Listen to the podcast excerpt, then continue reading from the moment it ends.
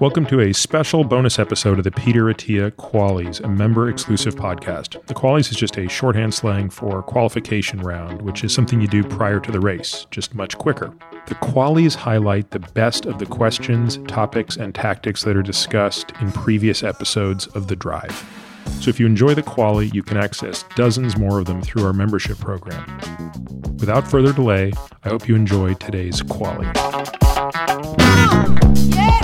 Firstly, you know, it took Mother Nature 3.6 million years to put this eight hour thing called a night of sleep in place. And within the space of 70 years, if you look at the data, we've lopped off almost 20 to 25% of that. You know, imagine coming along and saying, you know, in the next 100 years, I think what I'm going to do is for the entirety of human society, I'm going to reduce their oxygen saturation by about 20 to 25%. Do you think that's a good idea? And the answer is no. No, it, it's you know, such a great example. I'll pause for a moment just to tell a funny story that you you and I have talked about off mic, which is up until about 2012, I was in the I'll sleep when I'm dead camp. And I, I know what led to that. It wasn't, it, it was a very deliberate decision at the end of medical school when a, a good friend of mine, with all the best intentions, who was a year ahead of me, so he was now in at the end of his internship as I was about to begin mine. He said, and this is in the days when we didn't have the 80 hour work week requirement in residency. So we averaged, I think, about 114 hours a week in the hospital.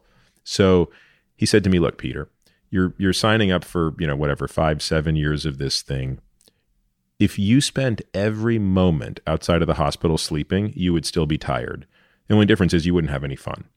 So make sure you live every moment that you're not in the hospital to the fullest. And so for me, that basically meant if I wasn't in the hospital, I was swimming, I was going out with my friends, I was trying to meet girls, like I was doing anything, and everything. Such that during that period of my life, I I just know because I was pretty adamant about recording how much time. Like I was very wed to this idea. There's 168 hours in a week. If I'm spending, you know, 114 of them here, and I spend this many driving, and I spend this many getting groceries, and I spend this many swimming, and blah blah blah blah blah. I think I I was about 28 hours a week of sleep. So it wasn't four every night because you'd have none, and then six, and then three, and then eight. Like you you could binge sleep from time to time, but it was pretty much 28 a week. I'll come back to some of the implications of that. But fast forward a few years, I'm talking to a good friend of mine, Kirk Parsley, who's a physician who, like you, is adamant about you know the importance of sleep. And we're having dinner one night, and he says he's challenging me on this, and he says, "So let me get this straight. You've just decided that you're going to sleep half of what is evolutionarily programmed." And I said, "Yeah." He goes, "Does it strike you as odd that evolution would have designed us to spend a third of our life?" not mating, not watching out for predators, not hunting for food, but doing this thing for some other purpose. Do you think that thing must have been important? And it was, it was, such an obvious argument, but it really overnight changed the way I thought about this, which was evolution went to great lengths to do this. And superficially at great cost to us, right? I mean, you could argue, well, imagine you didn't need to sleep and you could spend 24 hours a day foraging for food or a mate or some other thing, but it didn't. So it's sort of it's sort of like there's probably a reason we are not anaerobic.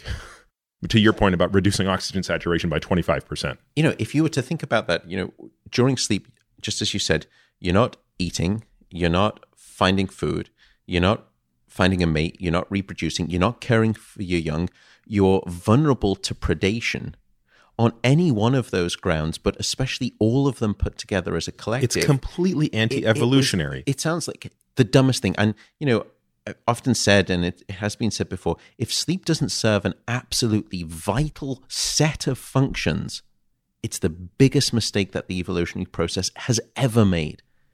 And we now realize from this constellation of evidence that Mother Nature did not make a spectacular blunder in putting this thing called an eight hour sort of need of sleep in place. It is the greatest life support system that you could ever wish for. It is a remarkable health insurance policy. And what's great is that it's largely democratic, it's mostly free. And in terms of a prescription from a doctor, it's largely painless. So I almost wanted to title the book consciousness is overrated or just sometimes dot dot dot consciousness is overrated but when you really look at the evidence in terms of risk de-risking just about every disease that is killing us in the developed world. It's very hard to look no further than sleep. And that's why i don't want to trivialize diet and i don't want to trivialize movement and activity. But what I would say is that if you want to put sleep up against either one of those two and kind of play the whole head to head game, which I don't think we need to do here, I would simply say that sleep is the foundation on which those two other things sit. It's not the third pillar of good health. I think it is the foundation. That's a really interesting way to think about it because I typically describe four pillars or five if you include all of the exogenous molecules that you could lump together. But Another way to think about it, which again, I don't think is necessarily the right way to think about it, but sometimes it makes the point. If you deprive yourself of food, how long can you survive? Well, we have one person up to 382 days. Even someone who's as lean as you could survive 30 days with no food. How long could you survive without water? Depends greatly on the temperature, etc. But you could make the case that deprivation of sleep would result in the quickest reduction of health. Certainly more than not eating or not exercising for, you know, a period of time. And those studies have been done in rats. Yeah, and actually, we know some of this from humans who have been trying to. I, in fact, didn't the Guinness Book of World Records? I can't remember if I read this in your work. They've actually banned yep. attempts at longest period of sleep deprivation. So I mentioned this. Yeah, yeah. You know, there was a the book, time yeah. when you could still try and beat the world record of sleep deprivation, and it got up to about sort of. I think the last true effort was about 24 days. Uh, oh my. But I, I think it was debatable, that one. But based on the weight of the scientific data, the relationship with between sleep loss and mental health, sleep loss and cancer, sleep loss cardiovascular disease, sleep loss and metabolic syndrome, Guinness started to feel very, very uncomfortable. And then when suicide came on the table, it pulled it. So, in other words, think about this. You know, there was a gentleman, Felix Baumgartner, I think his name was, who, sponsored by Red Bull, went up in a capsule mm-hmm. in a mm-hmm. hot air balloon to the outer surface of our planet. This was about four years four ago. Years this ago. was remarkable. He opened the door and then he jumped out and he fell back down to Earth at over a thousand kilometers an hour. Using his body alone, he broke the sound barrier and he successfully came down. And now Guinness says for that, just fine.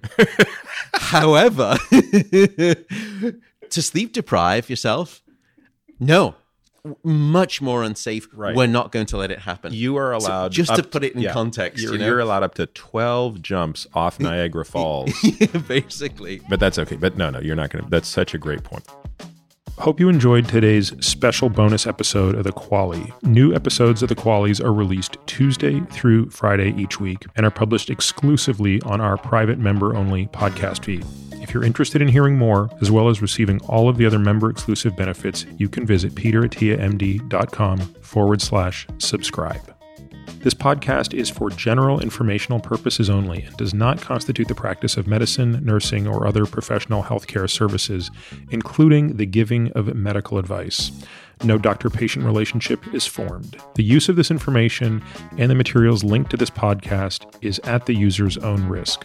The content on this podcast is not intended to be a substitute for professional medical advice, diagnosis, or treatment users should not disregard or delay in obtaining medical advice from any medical condition they have, and they should seek the assistance of their healthcare professionals for any such conditions. Finally, I take conflicts of interest very seriously. For all of my disclosures and the companies I invest in or advise, please visit peterattiamd.com forward slash about, where I keep an up to date and active list of such companies.